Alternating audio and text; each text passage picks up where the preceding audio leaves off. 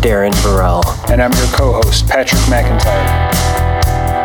We will explore the stories from our conscious collection of music, books, and film. The ones that have shaped our lives. Join us as we take a closer look at what remains.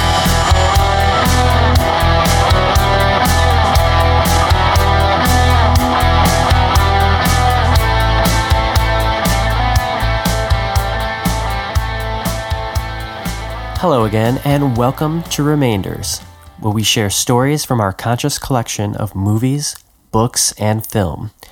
The stories, the sounds, and the characters that stay with you long after they've returned to the shelves. Today, and throughout this 10 part season, we will be exploring the steps within the creative process, how the stories, sounds, and characters we love come to exist. Together, We'll be exploring the steps involved and the joy that comes with fully immersing yourself in creation.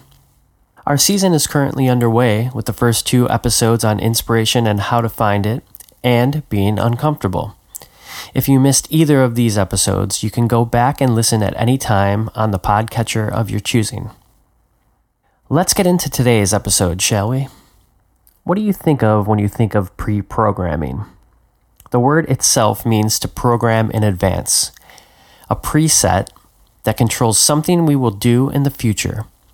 Most of the time, we make decisions without really thinking about why we're making them. Does this conjure up any relatable scenarios in your mind from your own life?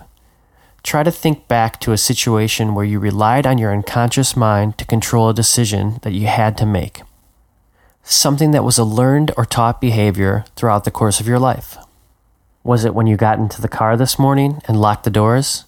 If you're like me, you can hear your parents repetitively telling you to be sure to do this along with fastening your seatbelt before you put your keys in the ignition.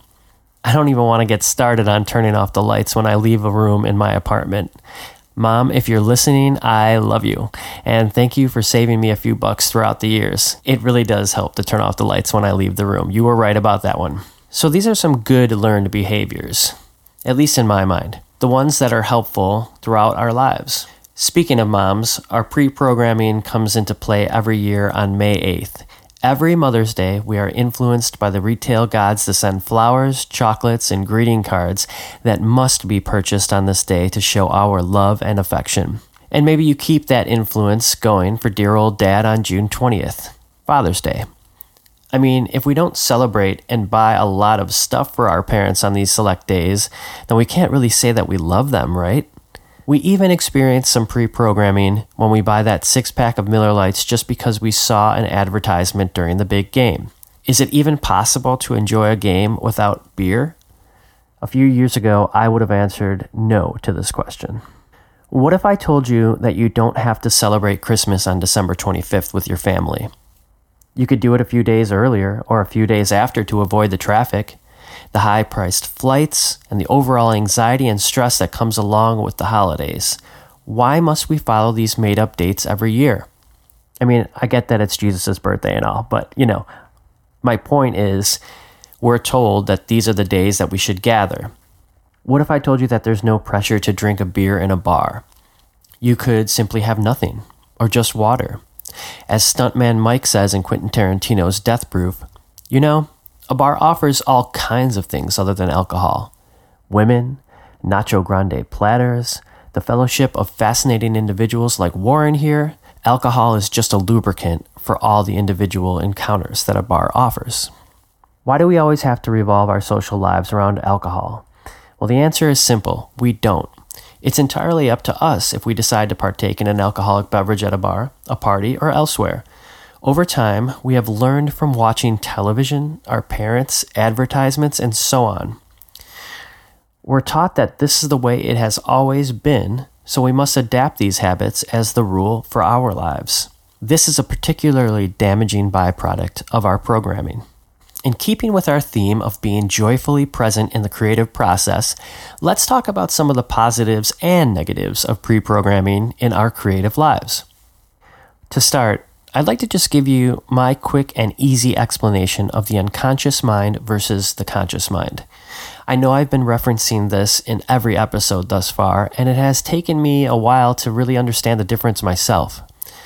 A lot goes into it, and I definitely urge you to pick up some material. It's greatly helped my life and definitely influenced this podcast. Some great books on this topic that we'd recommend are The Power of Now by Eckhart Tolle, The Naked Mind by Annie Grace, and A Guide to the Good Life by William Irvine. All are fantastic and all are definitely enlightening. In short, when we talk about the unconscious mind, you can think of it as part of the mind that draws up past experiences to make decisions in our lives. Things that we have learned so well that we do them without thinking.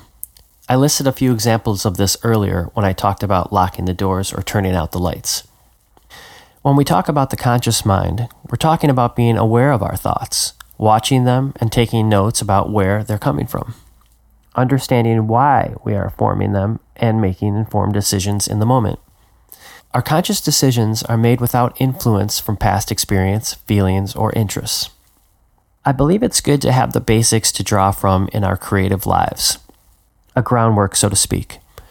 A lot of what we soak up when we are just starting out in life is learned through our parents and teachers with the objective of building a foundation for us to grow. This is a good thing. I personally have my earliest teachers, my mom, my grandma, and Miss Betty Benedetto, to thank for inspiring me with their zest for art when I was just a boy. I think back to those times, and it was so fun to hear about the greats that came before us and the techniques that would be the building blocks of a very fulfilling career thus far.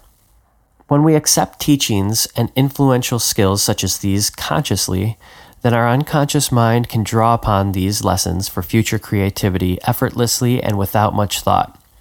I like to think that my mind has filtered the good from the not so good. I've learned to keep what I find helpful and filter out the stuff that's not so helpful. Or, at the very least, be mindful of the crutches or things that might be holding me back from positive growth. Comparison. One thing I'm certainly guilty of is comparing myself to other folks out there in the art world. It happens to all of us, and if we're not careful, our growth can be stunted by doing this. The good news is that none of this is our fault, and there are ways to work on it to become more engaged in our own work. From an early age, most of us learn about competition, and we're told how important it is to be number one in this life. Always be the winner. We're all a little programmed to think that we're not worth a damn if we're rejected in some way. If I had any advice here, I would say it's best to watch these thoughts when they arise and make a note every time you compare yourself to someone or something. Ask yourself why your unconscious mind is going to that place. If you do this enough times, you might be able to pinpoint where those thoughts are coming from and realize that the years have had a way of influencing your thoughts and feelings whenever you get to a certain stage in your creative process. Creativity is one of the most unique experiences we can have. Do not compare your work, or you will forever be riddled with doubt and anxiety and unhappiness.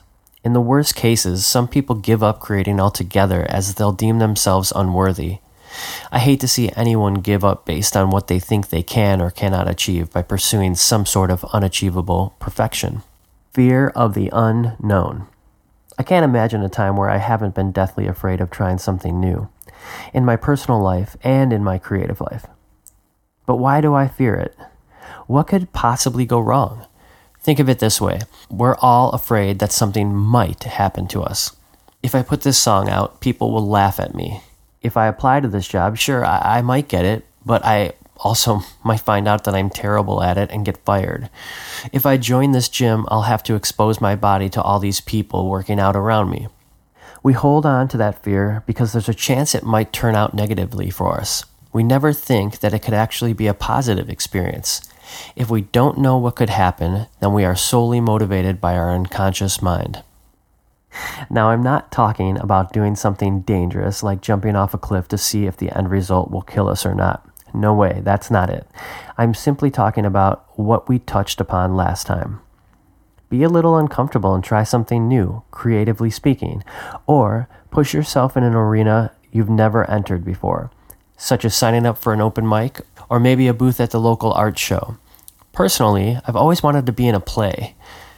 Ever since I was a kid, people said I was a great actor when I was in the grade school plays. But since then, I haven't done anything with it. Why haven't I done something like that yet? To be truthful, I'm a little scared to get moving on it because I'm afraid I might not be any good. Can you relate to this? Is there something you've always wanted to do but haven't done due to the fear of the unknown?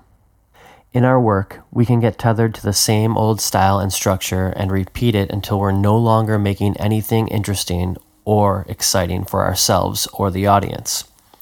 If we throw caution to the wind a little bit and take some chances, we might find out that these experiences made all the difference in our growth as a creative person. Finally, creating from within and turning off your mind. Some of the greatest joy I get is from the process. When I am truly awake in it, I feel my mind merge into the present.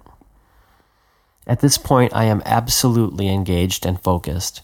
It's almost like a rhythm that I can catch.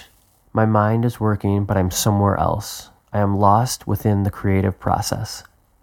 It is in the work that I feel closest to God or the universe, whatever your spiritual feelings align with. I feel so much joy by just being present in it. If we're truly to enjoy anything in this life, I really believe that our experiences should be unmolested, meaning they should not be motivated by our unconscious mind or the programming that has occurred over time. Being connected to your body in the work is also something I've been working on. Feeling my hands, my arms, my legs in the process. I start to almost dance when I'm working now.